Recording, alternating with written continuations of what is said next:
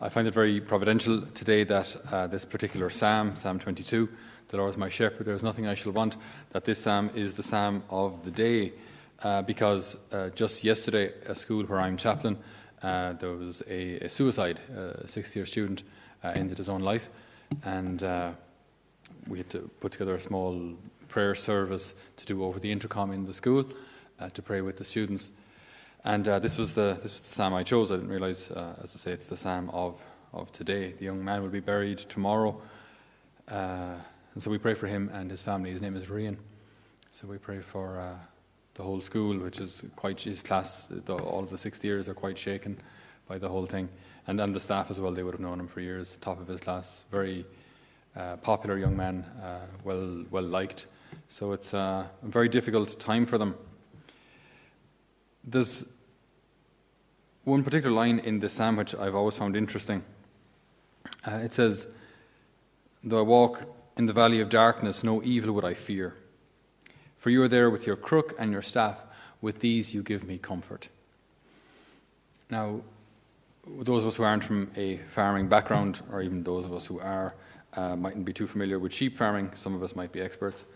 Uh, but you might be there with their. So, a shepherd is there with his crook and his staff. Okay, so the staff, we're fairly familiar with staffs. It's basically a stick. Uh, so, why would that give me comfort?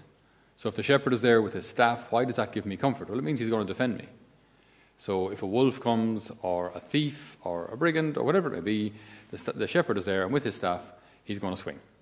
That's what he does. He pokes and swings and does whatever he has to do uh, to defend his flock, to defend his sheep. But the other part of it, the, the, the crook, that's the kind of the hooky bit at the top, right? You, bishops have basically the same thing, if you've ever seen uh, uh, Bishop's Crozier. So it's got a, a hooky bit at the top. And the, the, the hooky bit is uh, to yank sheep's sheep. Did I say sheep's? To, to yank sheep into the right direction. Okay, it wasn't to gently, you know, sit down with them and discuss if they would like to go left because we, we need to go left. This was, you're going left, right? You, you'd hook it around their neck, I presume. Joe, we have a sheep farmer here. On their, or their hoof. Yeah, so you, and then you, you, you gently persuade them to go the, the required direction. Again, why does this comfort? You know, you're there with your crook and your staff. With these, you give me comfort. Again, the staff bit we get. It's, it's, comforting to know that God will defend me. Is it comforting to know that God will pull me the right direction? Uh, is it, is it comforting to know that, that the Lord might have to actually you know, reprove me, to, as we'd say in Irish English, to give out to me? Is, it, is that comforting? Well, it should be. It actually should be. To know that the Lord loves me enough to tell me when I'm wrong. The Lord loves me enough to tell me when I'm out of line.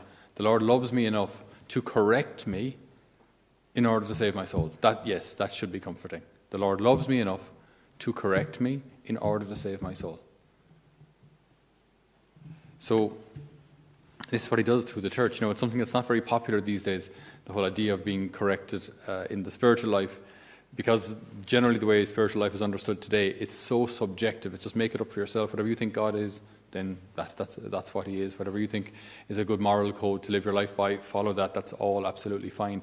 And there's no kind of objective right and wrong. Uh, so then the idea of God having to kind of correct us is, we don't like that.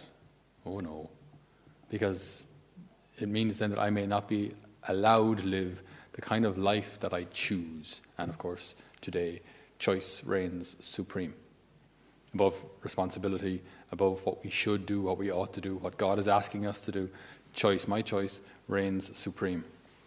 So, well, I find it comforting. I think it is comforting. I can't say I particularly like God nudging me the right direction. You know what I mean? We, we all like doing things our way uh, when we're corrected. I'm not sure if any of us revel in it.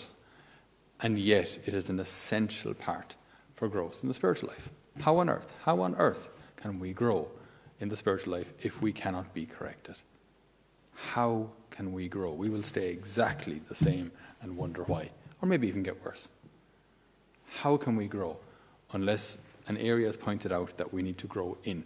and then we're given the grace to achieve growth, which is going, taking steps towards sanctity. How can we grow unless we are corrected?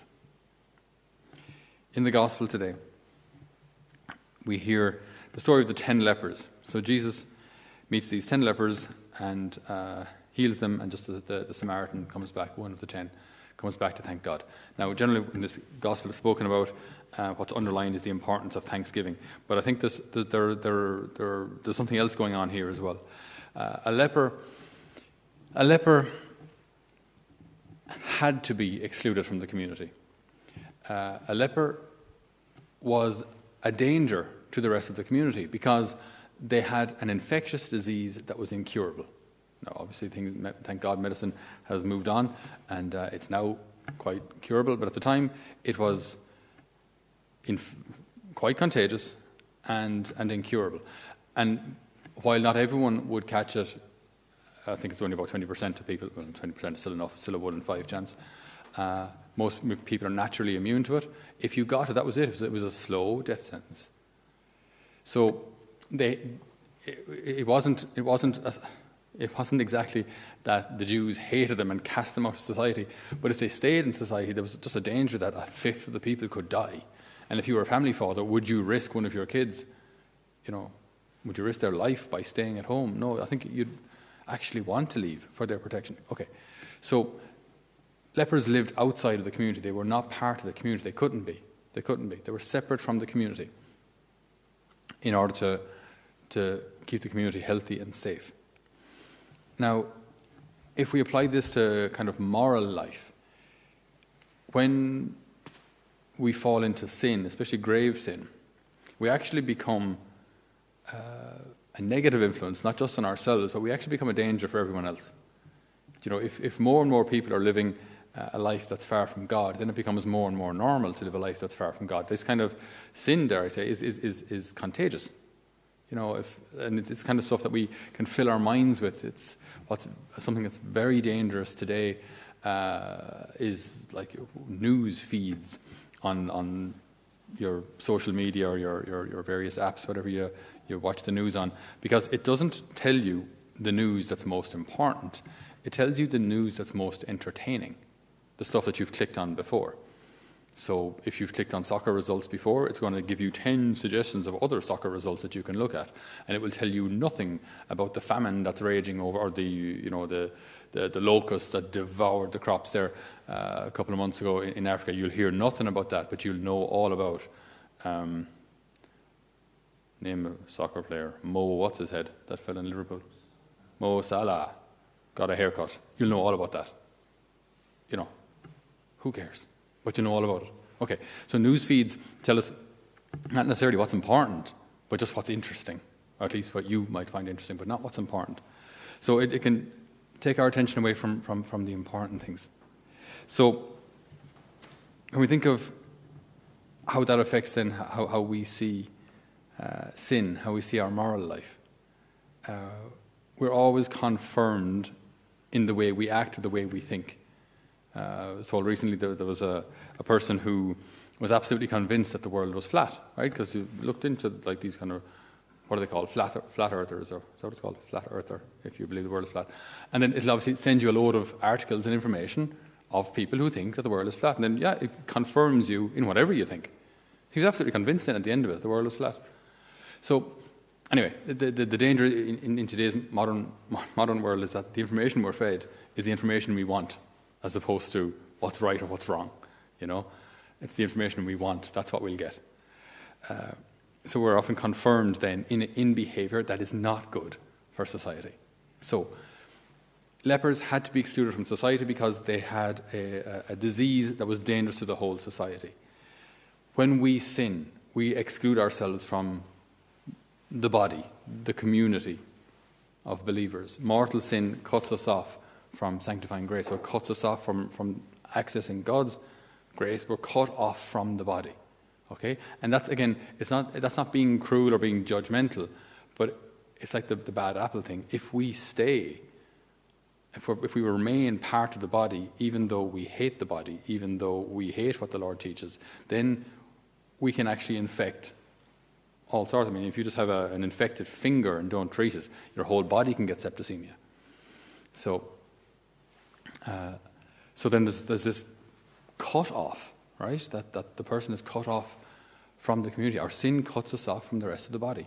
And that's why then, uh, as a, a, way of reintegrating, it's, we, we don't cut the person off because we hate them. It's not what it's never, never motivated by hate. Never. As soon as the person wants to come back, right? What does Jesus say when, when he meets the ten lepers? To have pity on us. And he says, Go and show yourselves to the priests. So the way we get reintegrated with society is by showing ourselves to the priest, confession. That brings us back into the community. It brings us back into communion with the rest of the body.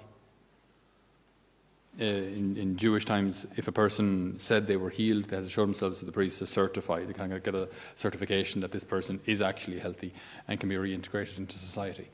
But that kind of idea, that same idea, we can kind of place it in, into the New Testament, into our own uh, experience of the church, where I get reintegrated into society through confession, reintegrated into the body, reintegrated into the church, remembered. So the good Lord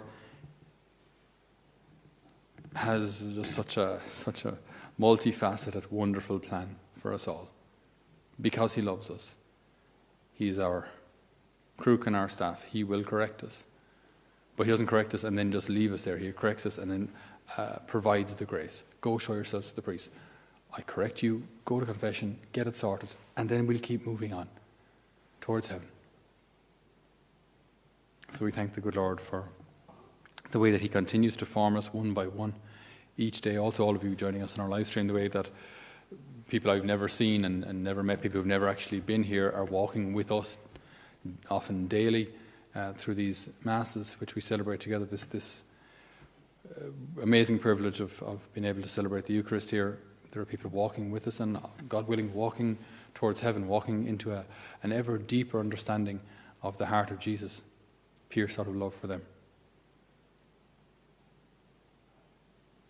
So, Lord, we thank you for your crook and your staff. And we rejoice that with these you give us comfort. Amen.